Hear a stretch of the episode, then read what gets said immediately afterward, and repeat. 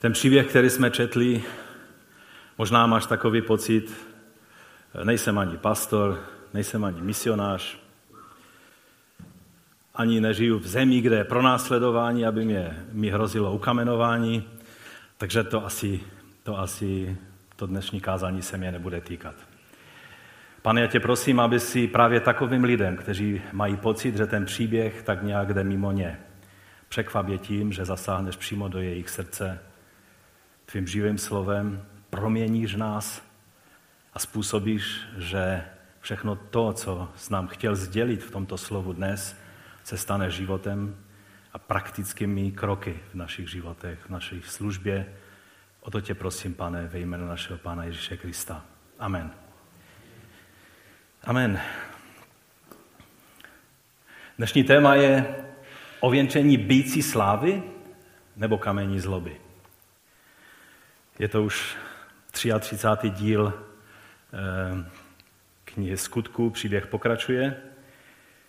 A my jsme četli ten příběh celý, samozřejmě budu se moci dotknout jenom některých, eh, některých aspektů toho, toho příběhu.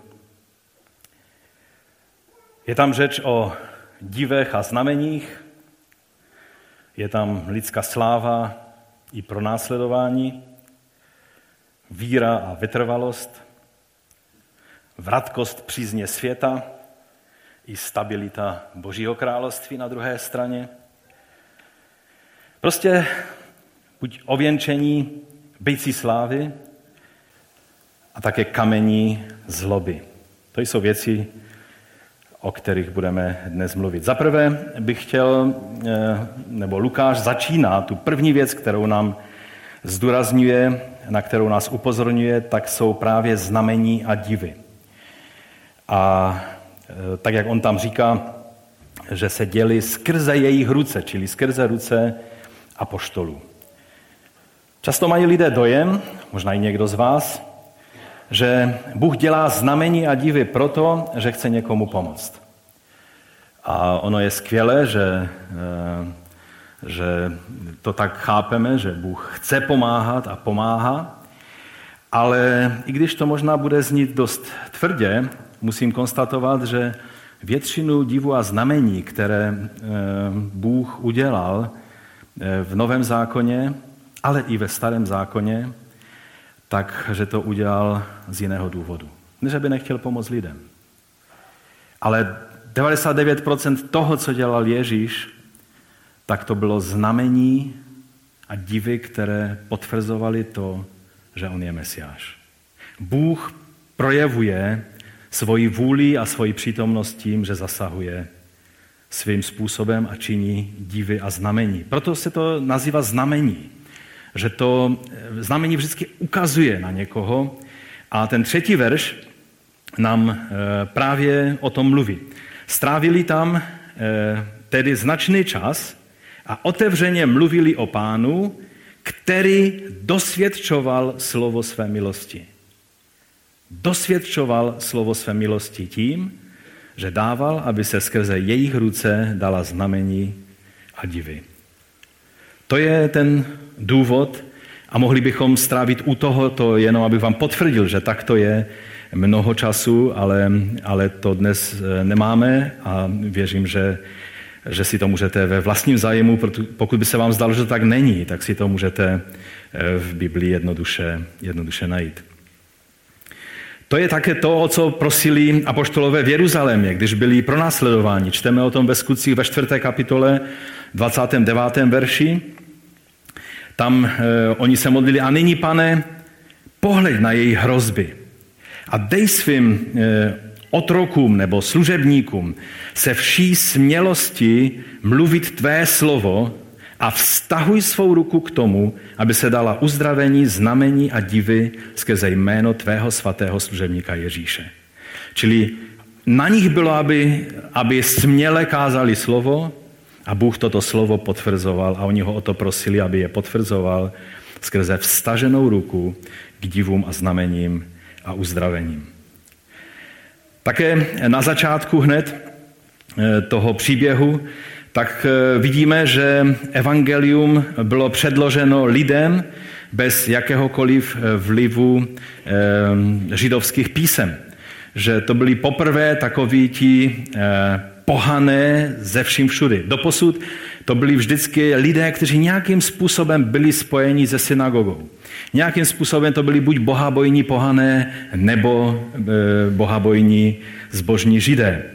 Ale eh, tady se dostáváme do oblasti, kde evangelium poprvé zasahuje velice významným způsobem pohany se vším všudy.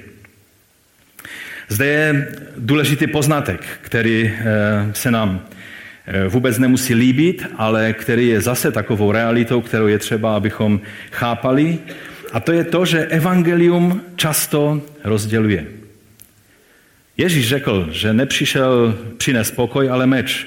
Nemyslel to, že on si přeje tento meč. On jenom mluvil o realitě, že když přijde slovo království, když království se probourá do tohoto světa, tak to způsobí rozdělení tam, kde se síly tohoto světa vzepšou eh, působení Božího království. Eh, ve čtvrtém verši čteme, že obyvatelstvo města se rozdělilo. Jedni byli při Židech a druzí při apoštolech. A to rozdělení je vidět až do dnešního dne. Velice často se to děje. Vzpomínám si, jak ehm, jsme se modlili za bratra, eh, za bratra z, ze severního Iráku, a protože to bude používáno, vysíláno, tak, tak raději nebudu používat jeho jméno. Pak jsme se za něj modlili, když se dostal do velikého pronásledování. A ten důvod byl, byl ten, že on narušil status quo, které bylo po staletí tak nějak pěstováno, aby nic nenarušilo ten klidek z toho společenství jezidů, kteří žili, eh, žili v severním Iráku v oblasti Sinjar. A když já jsem tam byl a byl jsem s tím bratrem, tak jsme měli možnost navštěvovat ta města a vesnice eh, jezidů a mnozí z nich dychtivě přijímali evangelium. Byl to rok předtím, než vypukla tato válka, která na Blízkém východě dnes je. A, a pak se dostal ten bratr do velkých problémů, do velikého pronásledování kvůli tomu, že narušil tento klidek. Čím? Evangeliem. Tím, že Bůh uzdravoval, že Bůh činil zásahy. To je to, co musíme, s čím musíme počítat, že evangelium bude dělat. Tak jak jeden misionář, kterému buddhističtí mniši v té zemi, kde on byl, tak vyčítali, že před jeho příchodem všichni žili v klidu. A bylo to po staletí. A teď, když on přišel, tak je zde rozdělení a napětí mezi učedníky a ostatními lidmi. A velice často podléháme tomu pocitu, že když bychom měli náhodou způsobit nějak, nějaký rozruch, rozčeřit vody evangeliem, tak raději um, e, zmlkneme a pro takzvaný svatý klid zůstaneme mlčet. A je otázka, jestli tak pán chce. On ví, že evangelium způsobí rozdělení a je otázka, jestli Bůh raději bude riskovat tuto věc, aby ti lidé slyšeli eh, poselství o království, než aby byl zachován smrtonostný klídeček. Co s tím budeme dělat, s tímto faktem? Nezbývá nám než důvěřovat Bohu, že On ví lépe, jak se věci mají dít. Pokud to na nás záleží, tak jak je to napsáno k Římanu ve 12. kapitole, tak je-li to možno, pokud to záleží na vás, jak čteme, mějte pokoj se všemi lidmi. Pokud můžeš, žij v pokoji se všemi lidmi. Se všemi sousedy, spolupracovníky, spolustudenty, zaměstnanci, zaměstnavateli. Ale pokud je to cokoliv, co vstoupí mezi tebe a tvého pána, není řešením zachování svatého klidu, ale řešením je aby evangelium zaznělo jasně. Dále čteme, že oni přišli do Listry a tam v tom městě eh, předtím v Ikoniu, tak jim hrozilo pro následování chystali se je ukamenovat, město se rozdělilo, vzniklo napětí a apoštole, eh, oni, oni neměli z toho radost, že, že vznikla takováto situace. Nebyli to zbabělci, kteří by utíkali před problémy, ale když bylo možné se vyhnout eh, ukamenování, tak šli a o 100 kilometrů dál šli podél té silnice známe, která v té oblasti Frigie, Likaonie, to je vlastně jižní Galácie, někde tam máme obrázek té silnice, jestli to tam někde najdeš, to je v těch pauzách, tak vlastně celý ten příběh se, se děje podél této silnice v Jasebaste a, a byly to stovky kilometrů, které oni šli horama a, a různým terénem.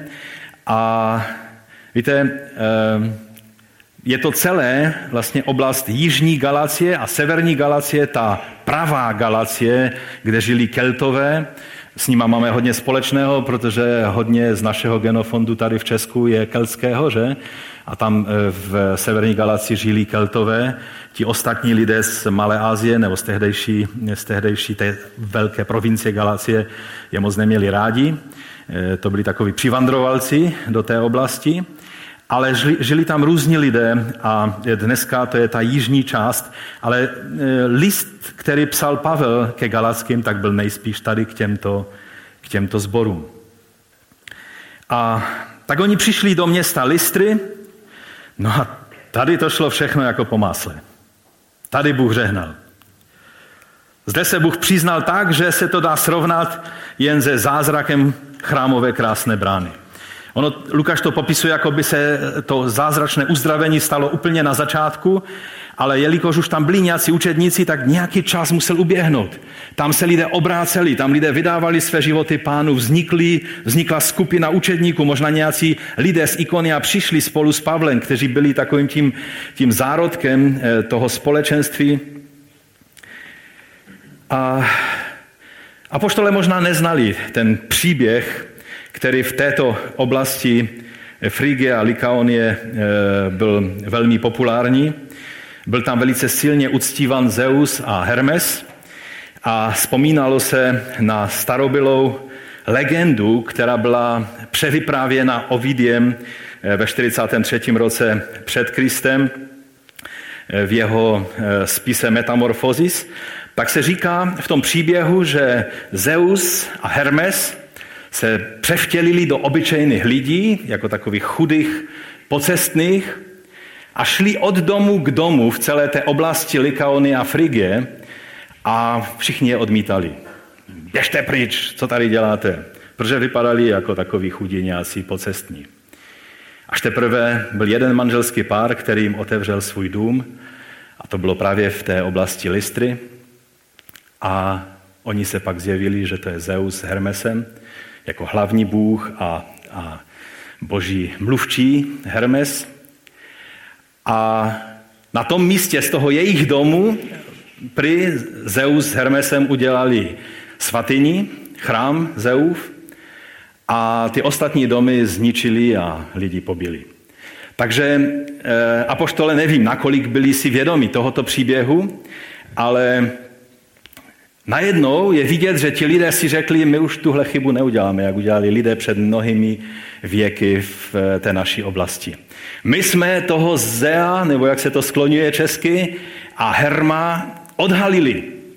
My vidíme, že tohle může dělat jedině Bůh. A my se nenecháme napálit tak, jako ti ostatní lidé. A řekli si, a my teď e, tyto převtělené nebo, nebo božské vtělení Zea a Herma patřičně oslavíme. No a tak se dali do práce. Začali zhánět všechno potřebné a tady se dostáváme k druhému bodu, který je eh, o velice zrádné věci. A to je asi to hlavní, co dneska chci, abychom si z tohohle kázání odnesli. Je to totiž o vratkosti lidské přízně. Tu a tam se vám stane, že vás budou nosit na rukách. Že budete prostě mistři světa pro své okolí. Že budete prostě ti, kteří, o kterých se mluví. A můj druhý bod je vratkost této věci. Vratkost lidské přízně. Když zástupy viděli to od 11. verše, co Pavel učinil, pozdvihli svůj hlas a říkali likaonsky, bohové se připodobnili lidem a sestoupili k nám. Barnabáše nazývali Diem a Pavla Hermem, protože on byl hlavním mluvčím. Samozřejmě Dio to je Zeus, že? To je hlavní bůh. A Barnabáš byl oceněn, že to bude asi on ten hlavní a Pavel je ten jeho řečník a pomocník. Kněz Diova chrámu, který stal před městem, přivedl bíky z věncí k branám a chtěl je se zástupy obětovat. A jelikož oni mluvili všichni lekaonsky, a to je hodně odlišný jazyk od řeštiny, kterou mluvil Pavel a Barnabáš, eh, tak eh, než Pavlovi a Barnabáši došlo, že celé to procesy a ty ozdobené byky a ověnčené, eh, že, že to je kvůli ním, až už uviděli, že to všechno směřuje k ním, že to není nějaké procesy, které jenom prochází kolem nich, tak jim to hodně trvalo a také to možná ukazuje na kvalitu překladatele, kterého měli, to je jenom tak na okraj. Ale najednou, když už bylo hodně všechno rozjeté, eh, tak si uvědomili, co se děje. Kdo by si nepřál přízeň okolí? Teď to je příjemné, když vám všichni tleskají a, chválí vás a klepou vás po zádech. Nebo vám to je nepříjemné? Je to nepříjemné, když, když eh, lidi mají dobrý pocit z toho, co děláte? Když jsem byl mladý, tak si vzpomínám, už dost matně, protože to už je hodně let, eh, že mi dost hodně záleželo na tom, co si o mě myslí vrstevníci, stejně staří kluci, pak později stejně stará děvčata, na to mi pak začalo záležet ještě víc než na klucích, že? V určitém období se to tak děje. A, a pak mi hodně záleželo na tom, eh, jaký dojem dělám na jednu konkrétní dívku, eh, s kterou jsem už teď ženatý 38, kolik to je? 39, 38 let, tak nějak, že? A přiznám se, že dneska mě už to tak nějak nepálí. Možná to je věkem, nevím. Vy starší, zajímáte se hodně, co si lidé o vás myslí a co si říkají. Já nevím, buď jsem se nějak, eh, nějak zvrhnul, nebo já nevím co, ale už mě to tolik nepálí, nějak mě to nebolí. Jo? Že lidé můžou mít svůj názor, ale přesto je to celkem příjemné, když, eh, když máme přízeň okolí. Že? Říká se ovšem, Lidská sláva, polní tráva. A je to velmi správný poznatek. Takže proto to mé téma. Sláva a kamení. Ověnčení bycí slávy, anebo kamení zloby. K těm kamenům se ještě dostaneme. Když Pavel učinil tento mocný zázrak, tak Lukáš si dává záležet, že to popisuje velmi podobně jako zázrak, který se vám určitě připomíná, který se stal skrze Petra a Jana u krásné brány v chrámu. Že? Chtěl tím vyjádřit naprosto nespornou Pavlovou apoštolskou autoritu, která si nic nezadá s apoštolskou autoritou těch, kteří byli učedníky Pána Ježíše. Také problém, který vzniknul tady v Listře, eh, byl eh, velmi podobný tomu, čemu čelili apoštole v Jeruzalémě. Jestli si vzpomínáte, tak s čím měl Petr plné ruce práce? S tím, aby zdůrazňoval svoji výjimečnost? Vzpomínáte si? To ne my, naši zbožnosti, nehleďte na nás. To není mou svatostí, nebo tím, že, že mám svatost až nad hlavou, protože jsem chodil tři a půl roku s Ježíšem. Ale Bůh se rozhodnul oslavit svého služebníka Ježíše skrze to, co učinil. Dal vám znamení. Takže Petr musel hodně zdůrazňovat ne svou výjimečnost, ale svoji obyčejnost. A ukazovat na neobyčejného Ježíše. Aby lidé nepřisuzovali ten zázrak jemu. A tady se sluší poznámka na okraj. Proč dnes mnohé křesťanské celebrity Nebudu jmenovat, určitě kdo se orientuje ví, o čem je řeč. Musí tolik zdůrazňovat svoji výjimečnost. Svým chováním vším možným, jak se věci dějou. A přitom je to přesný opak toho, co museli dělat oni tehdejší praví apoštolové. Ti museli zdůrazňovat svou obyčejnost, aby sláva, ten reflektor slávy, aby zůstal na Bohu. Měli plné ruce práce tím, aby, aby poukazovali na svoji obyčejnost. Protože věděli, že jejich úkolem je vytrvale ukazovat na Krista. No a tady v tom pohanském městě Listře to bylo velice podobné.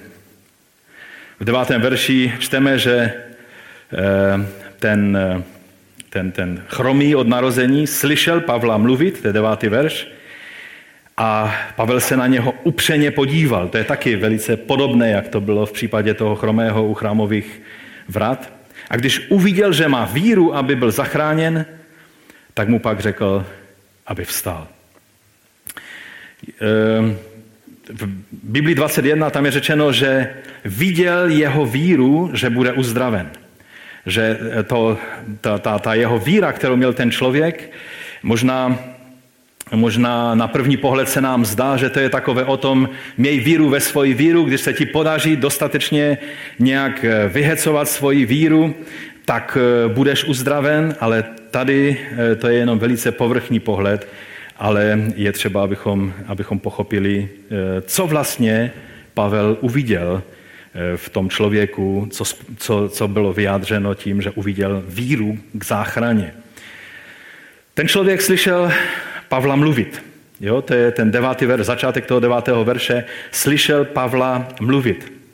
A e, pak je, že viděl jeho víru, že bude uzdraven. E, ten člověk slyšel Pavla mluvit, ale jeho víra nebylo nějaké hecnutí se vyzkoušet nového léčitele, ale bylo to uvěření té zprávě Pavla o tom, že Bůh přišel na tento svět v osobě izraelského mesiáše, Ježíše, který má moc nade vším a má moc i uzdravit. Víte, to, co udělal tento člověk, to nebylo jenom takové, no, vyzkouším ještě toho léčitele. Toho jsem ještě neviděl. To je Pavel. Ten možná bude zajímavý.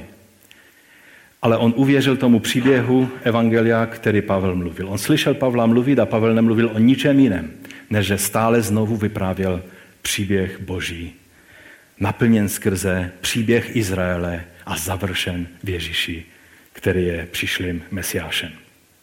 A v to ten člověk uvěřil a pak byl na potvrzení toho jeho spolehnutí se na tuto novou zprávu, dobrou zprávu, kterou uslyšel. A takto Bůh uzdravuje po celém světě už 2000 let znovu a znovu a znovu. Ať to jsou ať to byli první misionáři, jako byl apoštol Pavel, ať to byli v průběhu staletí, eh, třeba mnozí misionáři, to byli keltčí misionáři, kteří šli a kázali evangelium pohanským národům, ať to byli jezuitští misionáři někde v Japonsku anebo na jiných eh, koncích světa, tak Bůh potvrzoval skrze znamení a divy těm lidem, kteří přijali evangelium, že Boží slovo, Boží zpráva je pravdivá. A takto se to děje i dnes. No a tady lidé prostě, když se toto stalo, tak všichni lidé je začali zbožňovat. To slovo zbožňovat je doslovné, že? Začali je brát za bohy. Byli ochotní pro ně obětovat ověnčené býky. Barnabáš, protože nic nemluvil, jen tak důstojně stál a přikyvoval, tak eh, ho vzali za to vrchní božstvo, že? za Dia, za Zeuse. A Pavel stále mluvil a, a konal skutky, tak ho brali za to pomocné božstvo, za Herma, který je vlastně mluvčím Bohu. Tak to je jenom tolik k jejich přesnosti, jejich odhadu, že? že to nedokázali přesně odhadnout, protože víme, že v té době už Pavel se stal jednoznačným vůdcem toho misijního týmu. No oni si prostě ty věci vysvětlili pohansky. A z toho je ponaučení pro nás, že i dnes, když se tento svět bude dívat na úspěch či neúspěch křesťanů, tak to bude vždycky poměřovat podle pohanských měřítek. Můžeme být z toho frustrovaní, může se nám to nelíbit, můžeme být naštvaní, nebo naopak mnozí křesťané budou tím potěšení. Ale musíme si uvědomit, že stejně nepřesné, jak to bylo v případě Pavla a Barnabáše, to bude i v našem případě. Peníze, sláva, vliv, moc. Svět vám leží u nohou. Máte vliv, máte respekt, máte peníze, granty. Třeba až z Bruselu, z Evropské unie, protože jste zahrali na tu správnou strunu. Použili jste ten správný politicky korektní jazyk, takže to zabralo a dostali jste velké peníze. sliby, klanění se mocných, média, zájem politiků, všichni uznale pokyvují hlavami. Sponzoři se jen sypou. Teď to, co jsem mluvil, si říkáte, o čem to mluvíš. To je sen mnohých křesťanů. Toto je sen mnohých neziskových organizací křesťanských a mnohých křesťanských aktivistů a činitelů. Co je takovým nejlepším vyjádřením dravosti a úspěchu peněz? Myslím, že se shodneme na tom, že je to New Yorkská burza, že? Ten můj obrázek, tady tenhle rozjetý byk, odkud on pochází? Kdo jste byli v New Yorku? Neznáte ho? No tak to... Ano, Wall Street. Kdo to řekl? Tam někde, jo, tam vzadu, Ariel. Ano, to je bík z Wall Street. To je symbol dravosti a úspěchu finančního světa. Je to ikona celého toho finančního vlastně té části Manhattanu, kde stály i ty dvojčata, které se podařilo muslimským džihadistům úspěšně sundat a taky si to patřičně užívali, protože se dotkli samotného srdce, epicentra západní prosperity a společnosti a píchy, která, která je tam. Tento tři 3,2 tuny těžký a 3,4 metry vysoký a 5 metrů dlouhý bík, to je pořádný, pořádný macek, je symbolem agresivního finančního optimismu a prosperity. Tohle e, dočtete v průvodcích a na Wikipedii a na různých dalších místech. A pokud nás svět chválí a zhání pro nás bíky úspěchu, musím vás zklamat, ale je to většinou proto, že nás špatně pochopil. Pokud nás naopak kamenují, dělají jen to, co dělali našemu králi Mesiáši. To není povzbudivé, já vím, ale taková je realita. Pokud nám obětují, pokud se nám klanějí, tehdy musíme velice spozornět. Ježíše jeden den vynášeli až pod nebesa a druhý den jej nechali ukřižovat okupační mocí. Pokud se nám svět klání, vždy si vzpomeňte na tohodle rozjetého býka z Wall Street. Chvíli je to fantazie, prostě je to jako rozjetý býk. On je tak, ten, kdo udělal, jestli ho můžeš ještě vrátit, toho býka, on je tak dynamicky udělán, chtěl bych vidět toho sochaře, který ho vytvořil, protože jako kdo znáte trošku, a já jsem se pobyval, eh, po, teda pohyboval dost, dost hodně, kdysi dávno e, u, u chovu e, dobytka a dělal jsem v biologických službách, které se týkal právě šlechtění a zbyky jsem měl hodně dočinění. A je to nádhera vidět to rozjeté zvíře, které nic nezastaví, absolutně nic. On raději zahyne, než aby ho něco zastavilo. A je to, je to fantázie prostě, když se vám tak daří, že je to jako rozjetý bík. Jenže to nebezpečí tady je, že když trošku něco zvrtne, a pamatujte, že jsme u bodu o vrtkavosti tohodle postoje, úspěchu, a, a přijetí, přízně tohoto světa. Když se to trošku zvrtne, tak vás nejspíš roznese na kopitech. K bíkovi není dobré jít příliš blízko, pokud nevíte, jak s ním a co s ním. Jen trochu to špatně pochopí, co s ním chcete udělat a roznese vás na kopitech. To nám možná by mělo připomenout ten, ten apokalyptický eh, obraz ze zjevení, protože jedna z plašenem bíku to vůbec není bezpečná jízda. Ten obrázek sice vypadá tak, jako, ne tak dynamicky jako ten moderní bík z Wall Street, ale to je bík a ten, kdo na něm sedí, to je Evropa. A to je nějak 300 let před Kristem, že? Takže to ještě o té Evropě, jak ji známe dnes, moc není.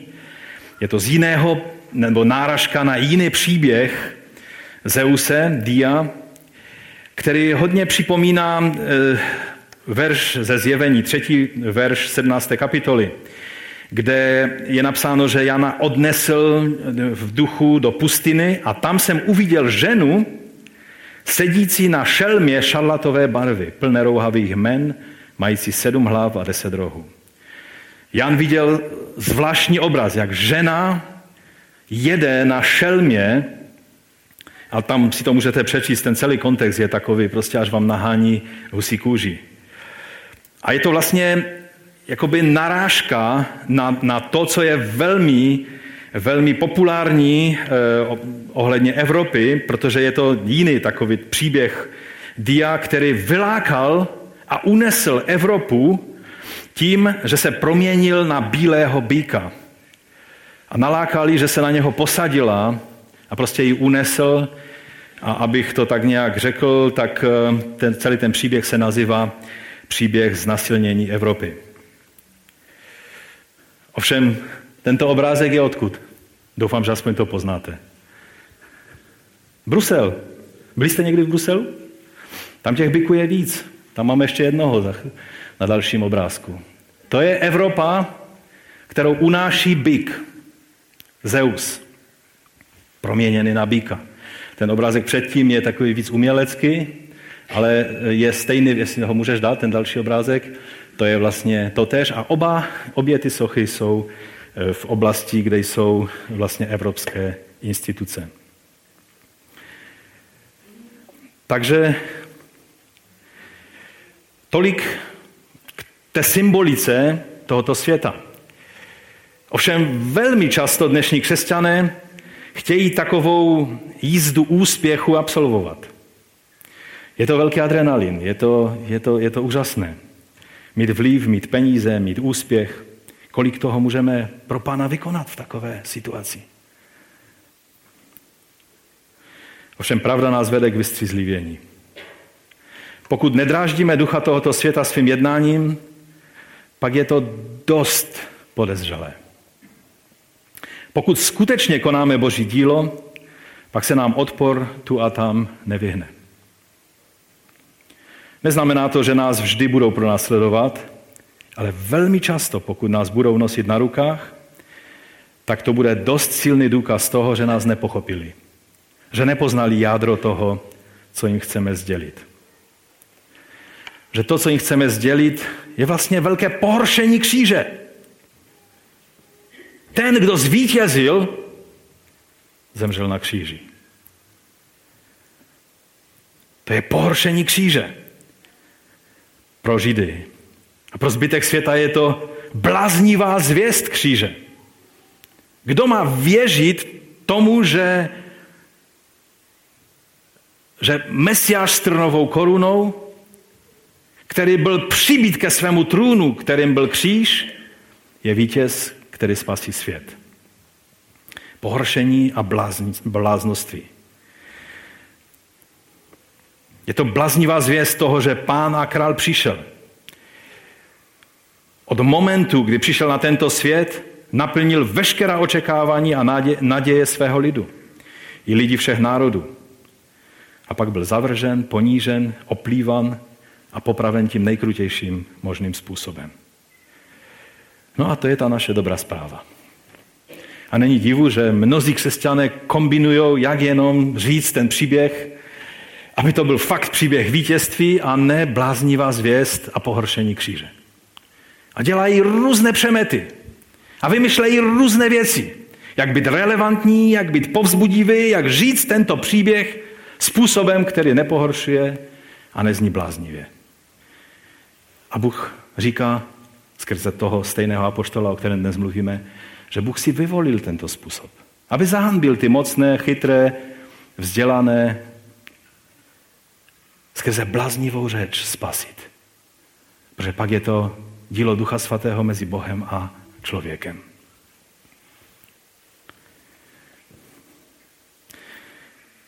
To je ovšem ten počátek té dobré zprávy. My známe totiž i tu druhou část. To pokračování je v tom, že všichni, i malí, i velcí, teď mají čas se pokořit, že bez pokoření se a poddání se tomuto ukřižovanému králi to nepůjde, až do dne, kdy on přijde soudit živé i mrtvé. Pak celý svět pozná jeho vládnoucí ruku v moci, které se nic nebude moci postavit. Přijde takový den. On se blíží. Takže pro nás rada, která z toho vyplývá, vážme si toho, když jsou chvíle přízně, ale buďme ostražití. Zda ta přízeň není důsledkem nepochopení našeho svědectví o Kristu. A pak, i když nám to je příjemné, ta přízeň, tak je třeba zpřesnit naše svědectví.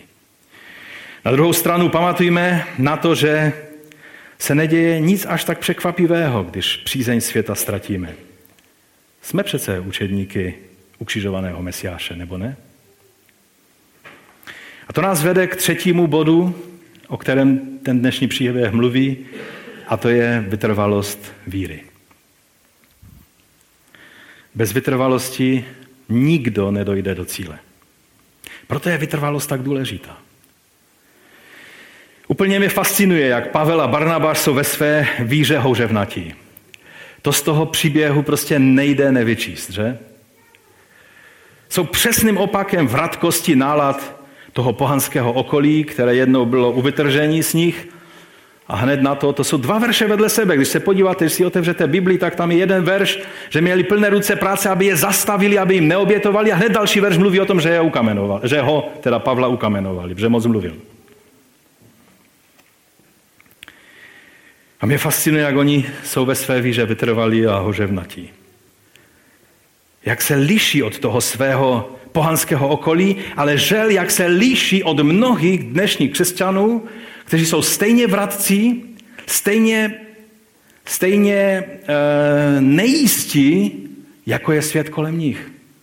Jeden den vám budou mluvit svědectví o úžasných věcech, které Bůh pro ně udělal. A druhý den od nich uslyšíte, já nevím, jestli Bůh existuje. Já jsem to slyšel od některých a dodnes je to pro mě záhadou. Jak můžeš říkat svědectví o tom, že Bůh se ti dal poznat skrze zásah do tvého života a druhý den Bůh asi není.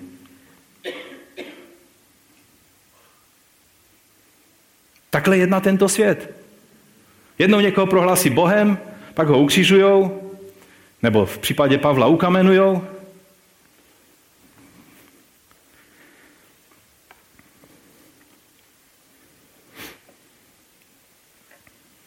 Tam čteme, že z Antiochia a Ikonia přišli židé, přemluvili zástupy a Pavla ukamenovali. A pak ho vyvlekli, nevím, jestli za nohy nebo za ruce, za vlasy asi ne, protože on prý byl plešatý. Ven z města, protože si mysleli, že je mrtev. Že je mrtev. Ale když ho učedníci obstoupili, vstal a vešel do města. A druhého dne vyšel s Barnabášem do Derbe, když onomu městu oznámili evangelium a získali dost učedníků, vrátili se do Listry, ikony Antiochy a, a ten příběh pokračuje. Upevňovali duše učedníků, povzbuzovali je, aby se trvali ve víře.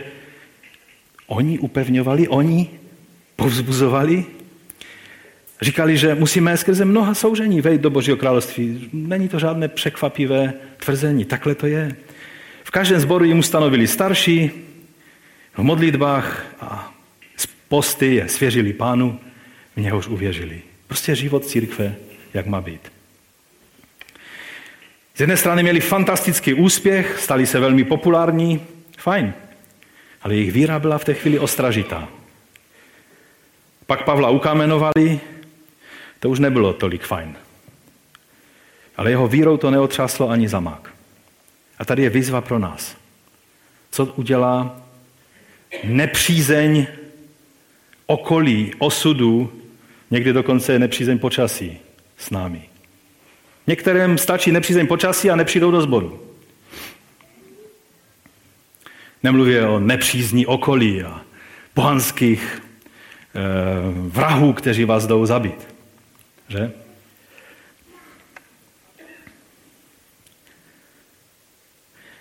To není jediný případ toho, jak Pavel strádal nepřízní svého okolí a situace.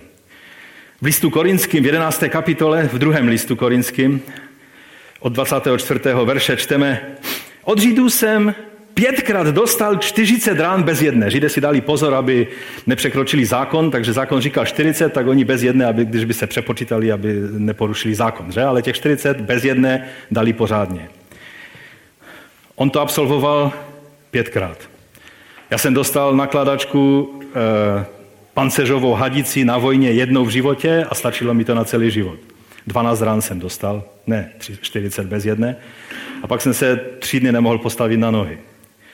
Ale Pavel dostal pětkrát. Třikrát jsem byl být holý. A jednou kamenován. To je zrovna ten příklad, o kterém, případ, o kterém tady mluvíme. Třikrát jsem stroskotal. Noc a den jsem strávil na širém moři. Častokrát na cestách. Někteří si myslí, že cestování je velké dobrodružství. Pro Pavla to bylo utrpení a já vám řeknu, že velice s ním souhlasím. Protože samozřejmě dá se jet na výlet, ale když cestujete ve službách Evangelia, často všechno bude proti vám a pak to cestování je jedno velké utrpení. Ale to je na jiné téma. Pojďme dál.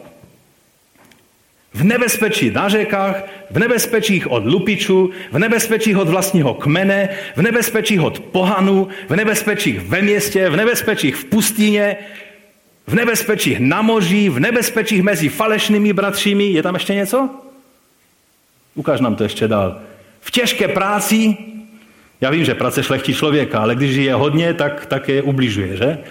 A v úsilí, často v nočních bděních, o hladu a žízní, často v postech, v zimě a nahotě. Kromě jiného, co na mě denně doléhá, tak mám starost o všechny sbory.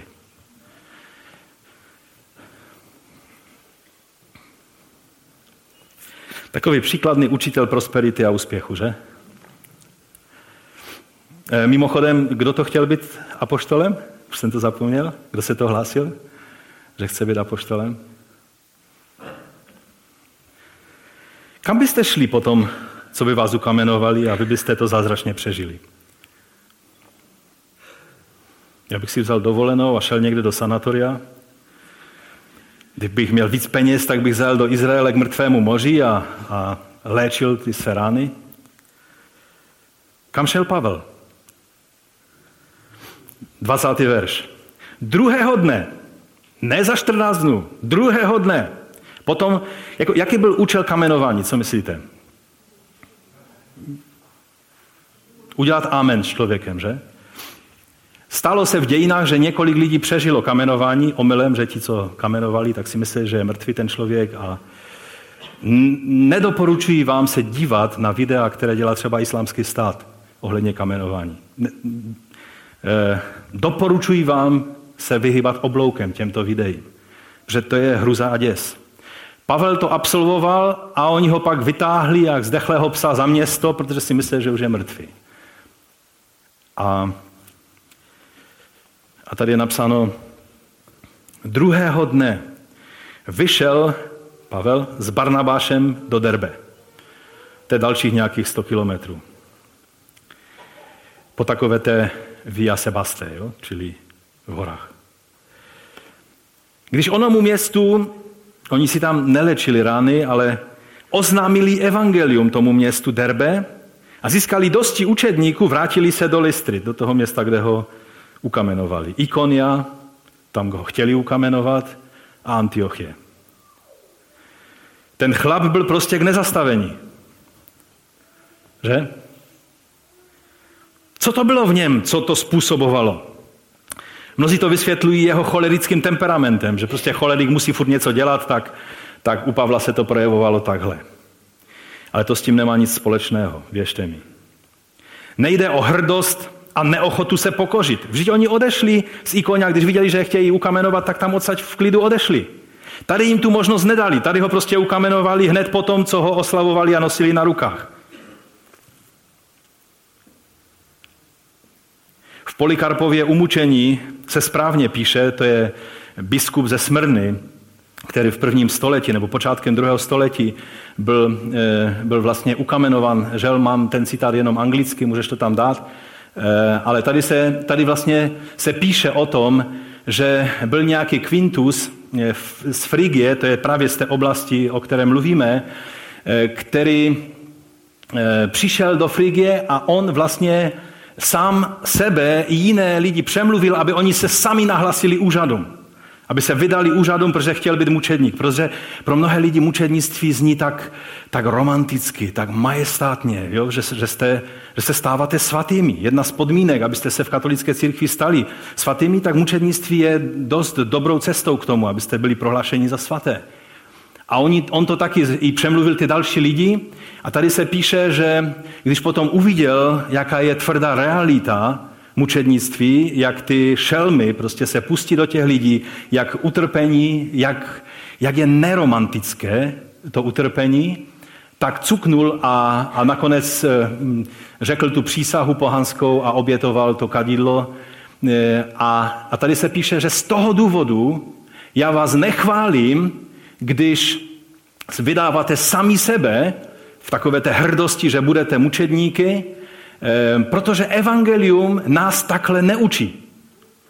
A to je důležité si uvědomit. Evangelium nás neučí, že máme se vydat na mučednictví, ale když ono přijde, tak máme důvěřovat, že nám Bůh dá sílu tím projít. Amen?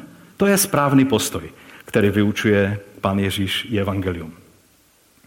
Takže nebyla to Pavlova umíněnost, ale byl to boží duch v něm, který mu dával sílu odolat. Pokud ty a já čelíme výzvám, které jsou nad naše síly, pak pamatujme, že nemusíme počítat jen z naší slabosti, s naší slabou a vratkou povahou a s naším temperamentem, ale můžeme počítat s Duchem Svatým, který nás posilňuje. On je totiž zdrojem té síly i víry, i vytrvalosti. Ježíšův mladší bratr Jakub, který dost věděl o tom, čím Ježíš procházel a, a první církev, on byl pastorem Jeruzalemského sboru, tak nám vysvětluje hned na začátku svého listu, je to v listu Jakubově, ehm, z první kapitoly od druhého verše, máte to tam před sebou.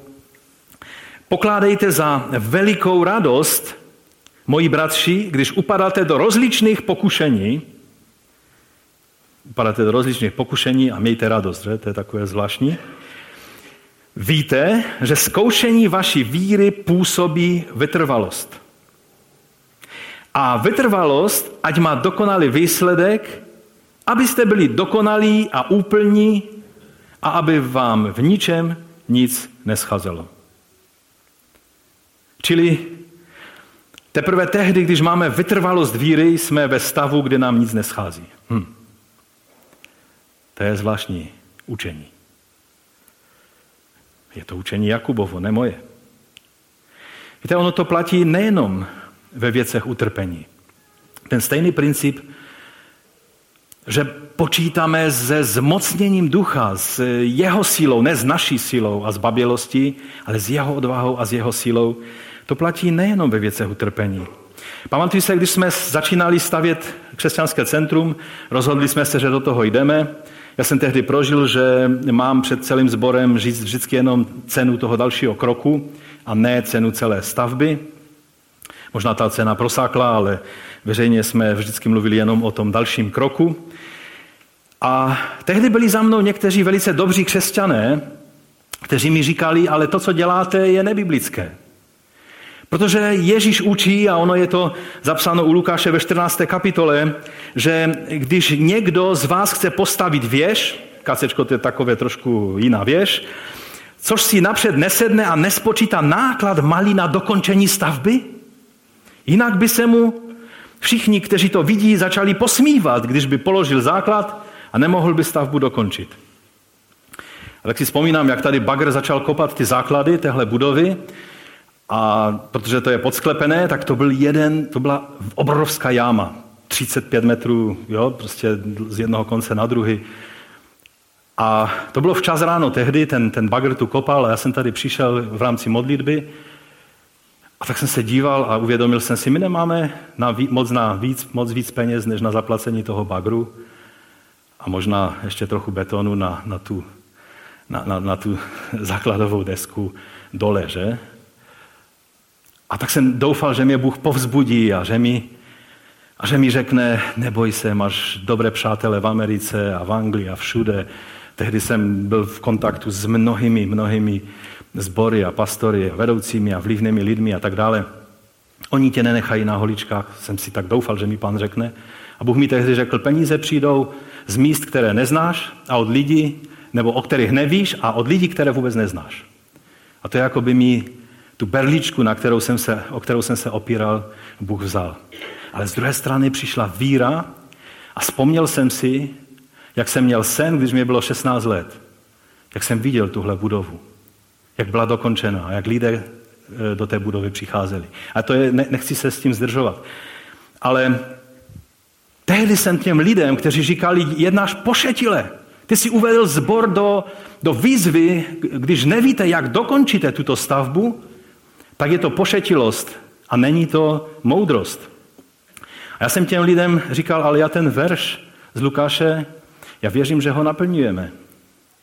Protože když jsme na radě zboru o tom rozhodovali, tak jsme vytáhli všechno, co jsme měli v kapsách, obrazně řečeno, že? Spočítali jsme, kolik kdo má peněz. A pak jsme řekli, pane, a teď ty, který jsi iniciátorem celé té myšlenky, teď bychom rádi viděli tvoji kapsu. To je velice racionální rozhodnutí. To je finančně velice zodpovědné rozhodnutí. Má to jeden háček. Jaký? No ten s, s tou velkou kapsou, Bůh, musí o tom vašem projektu nejenom vědět, ale být jeho iniciátorem. Pokud by lidé použili stejný princip a Bůh by nebyl iniciátorem toho projektu, pak jste v obrovském průšvihu. Když jsem byl v Ohaju, v jednom městě, nebudu radši říkat kde, tam byla jedna věž. Že to byla zrovna věž, kterou postavila jedna křesťanská organizace, která prostě uvěřila tomu rozjetému bíku, který jel a bral všechno a měli takovou slavu a takový úspěch, že řekli, postavíme tady centrum, modlitební věž až do nebe, kde se bude 24 denně lidé budou modlit. V době, kdy já jsem tam jel, tak to byl betonový takový pahyl, jak to jinak nazvat, protože ten vrch nebyl dostavěn.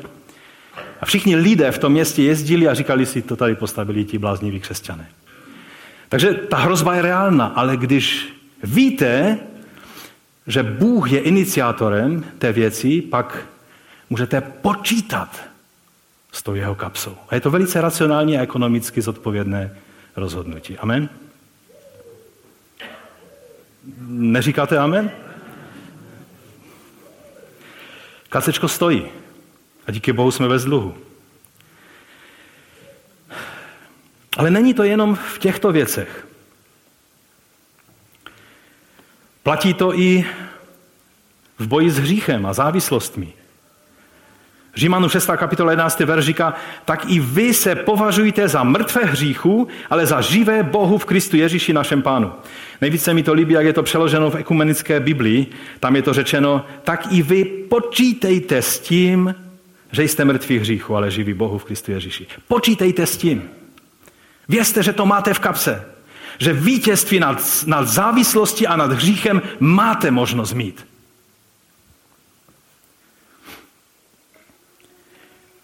Vytrvalost je jedna z nejdůležitějších vlastností, bez které nedojdeme do cíle. Církev ve zjevení, kterou pán Ježíš chválí, je která? Je Filadelfie, že? Je tam jedna církev, která je pozitivně ukázaná, to je Smrna, která procházela obrovským utrpením, jako bylo i prorokováno, že projde. Tam odsaď pocházel právě Polika, eh, biskup Polikarp. Ale eh, církví, o které je řečeno, že jsem před tebe eh, postavil otevřené dveře, které nikdo nemůže zavřít, tak to je filadelfská církev.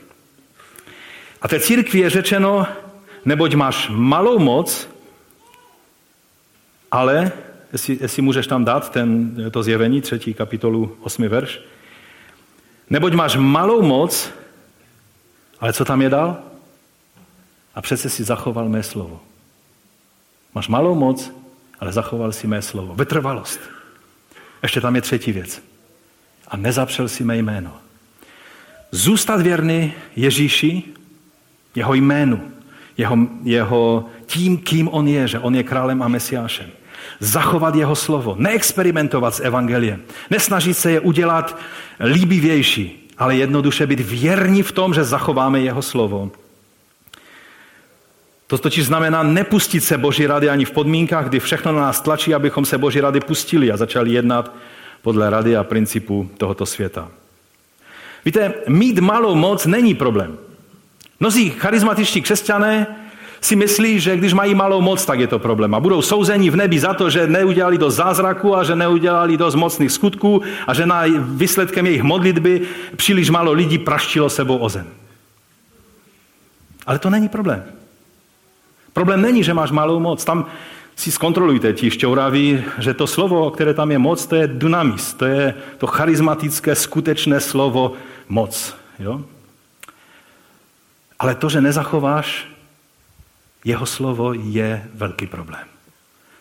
A že se zapřeš jeho jména, to tě vyškrtne z knihy života. Takže vytrvalost se projevuje tímto způsobem, že zachováme jeho slovo a že se nezapřeme jeho jména. No a teď už je závěr, protože můj čas je nemilosrdně pryč. Závěrem je nádherné povzbuzení. Pokud jste doposud poslouchali a řekli, to bylo o Pavlovi, o apoštole, o misionářích, o pastorech, o, o vedoucích, o lidech, kteří prostě dělají boží dílo a zázraky a všechno možné a mně se to netýká, tak eh, to povzbuzení je ve 20. verši té 14. kapitoly v té větě učedníci ho obstoupili. Když ho učedníci obstoupili, tak on vstal a vešel do města. Mnozí se domnívají, že když byl ukamenován, tak byl nejspíš mrtvý a, a tady došlo k resuscitací, k jeho vzkříšení, ať už byl mrtvý nebo ne. Někdy to nevíme, že?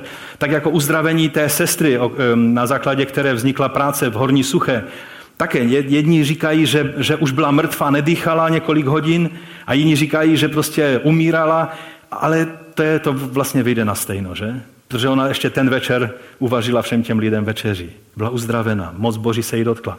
A apoštol Pavel byl ukamenován, není hezký pohled na ukamenovaného člověka. A učedníci jej obstoupili a to je úžasná věc, co se stala. A pak druhého dne vyšel s Barnabášem do Derbe. Víte, když jsem to celé domyslel, když mi to došlo, co, co, co tou jednoduchou větou, že ho učedníci obstoupili, co tím je řečeno, tak mě naplnila obrovská radost. A nemohl jsem se dočkat konce toho kázání, abych vám právě toto, toto řekl. Ti listřané měli velice krátkou historii svého křesťanství. Většina z nich byla mnohem kratší dobu učedníky, než většina z nás tady na tomto místě. Oni viděli celou tu slávu těch ověnčených píků, které chtěli Eh, ti likaonští lidé eh, obětovat. A pak viděli, jak apoštolové na to zareagovali, jak byli poctiví, jak, jak řekli, ne, ta slava nepatří nám, my nejsme vtělením Boha, vtělením Boha je Ježíš Kristus, On je král, On je pán a jeho hlásáme. A pak viděli, jak toho apoštola, který se takhle věrně postavil za Boží slovo, na jeho slova oni vsadili celý svůj život, tak najednou vidí, že ho Bůh nechává v tom ponížení a v naprosté bezmoci, jak ho tam tahají ukamenovaného za ruce nebo za nohy ven z města. A oni mohli být plní zmatku a otazníku. Amen? Mnozí křesťan, mnohdy se dostáváme do situace, kdy máme plno otazníku. Říkáme si, pane, jak to, že se to stalo, že ty si nezasáhl? Pane, to se nemělo stát. Pane, to není možné aby si ty byl suverénní pán, který máš moc nad všemi věcmi, aby tahle věc se stala. Mohli být ustrašení a zmatení. Někteří z nich mohli říct, ono s tím Bohem to je asi všechno úplně zbytečné. A co udělali oni? Oni se hrdě přiznali ke svému apoštolu a tím, což je důležitější, ke svému ukřižovanému mesiáši. Oni obstoupili Pavla, i když mohli riskovat, že řeknou, aha, vy k němu patříte taky, no tak vás ukamenujeme taky. Oni se k němu přihlásili a řekli, to je náš apoštol. Obstoupili ho. Udělali kruh kolem něho. No a Pavel To by nevydržel nikdo, když by viděl tak mladé křesťany, jak s vírou vás obstoupí. A řeknou, pane, i přes to všechno, přes ten zmatek, přes to všechno, čemu nerozumíme, my jsme uvěřili, že ty jsi pán. A obstoupili toho apoštola a Pavlovi to nedalo a prostě možná už byl v tom tunelu, někde odcházel, tak Bůh řekl, běž tam zpátky k těm křesťanům, oni potřebují vidět, že jsem živý. A tak se z toho tunelu vrátil a, a spamatoval jednu zkušenost, kterou Pavel popisuje, že neví, jestli to bylo v těle nebo mimo tělo. Možná, že to byla ta situace. Že on neví, jestli ještě byl v těle, anebo to jeho tělo už bylo tak zbité, že jeho duch už směřoval k pánu.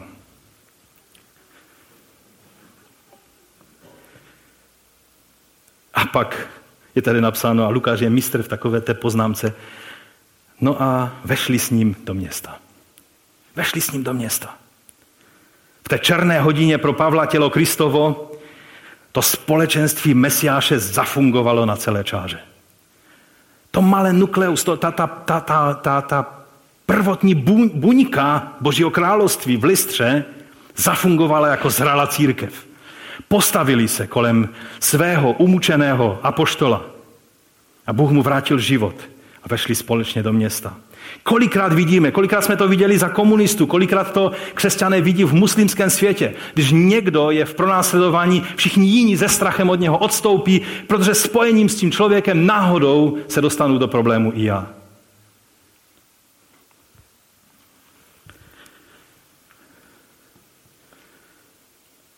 On nebyl sám. Tato buňka Božího království, onen ostrůvek lásky, pravdy, jednoty, smilování, se ukázal být velmi houřevnatý. Oproti tomu světu, který je vratky, jednou vás vynáší pod nebesa, po druhé vás zastrkuje do ostatní díry tohoto světa. Boží království je stabilní. Boží království, čeho jsme vyjádřením tady my. Není vratké, že jeden den věříš a druhý den nevěříš a, a třetí den už zase reptáš a děláš jiné věci. Když něčemu nerozumíme, víme, že je někdo, kdo tomu rozumí a to je Pán. A skrze zmocnění jeho ducha můžeme procházet každou těžkostí. No a o tom to je. Nevím, jak dlouho byli oni křesťany, ale velice krátkou dobu. Ale oni to měli v hlavě dost pěkně srovnáno. Bylo mi jim jasné, co je ona moc Evangelia. Světská sláva, to je polní tráva. Ale kdo vsadí na ukřižovaného a poníženého Mesiáše, ten se bude smát a radovat v době, kdy všichni ostatní budou křičet, jak to tam je ve zjevení? Hory a pahorky, padněte na nás. To je zjevení 6. kapitola, je to na různých místech v Biblii, jak ve starém, tak v novém zákoně. Ale v té apokalyptické knize tady, tady Jan píše, Králové země i velmoží a vojevůdci, boháči a mocní, každý otrok i svobodný se ukryli do jeskyň a do horských skal a říkali těm horám a skalám, padněte na nás, skryjte nás před tváří toho, který sedí na trůnu, před hněvem beránka, neboť přišel veliký den jejich hněvu. Kdo bude moci obstát? A tito křesťané, byli krátkou dobu křesťané, ale věděli, to bude den, ve který celý svět bude v hruze, ale my se budeme radovat. Protože pán, ten, kterého nám Pavel zvěstoval, teď za to byl ukamenován, ale přijde den, kdy bude vyvýšen, kdy bude spolu s Kristem vládnout na tomto světě. Kdy toto království, které je zatím jenom v těch buňkách na různých místech po celé země tváří, jednou z těch buněk je tady křesťanské centrum, společenství víry, společenství Mesiáše, bude po celé země tváří. Všechny národy budou chodit do Jeruzaléma pro slovo. Z Jeruzaléma vyjde slovo, vyjde světlo a bude naplněno. Mesiáš bude vládnout. A ty a já budeme součástí této velkolepé věci, pokud tomu věříš. Pokud jsi součástí té jeho základní buňky, jeho království už nyní. Protože ti, kteří poklekají na svá kolena dnes, nebudou muset tehdy, když přijde hruza a děs na celý svět, zalézat do jeskyň a křičet hory a pahorky, padněte na nás. Postaňme k modlitbě.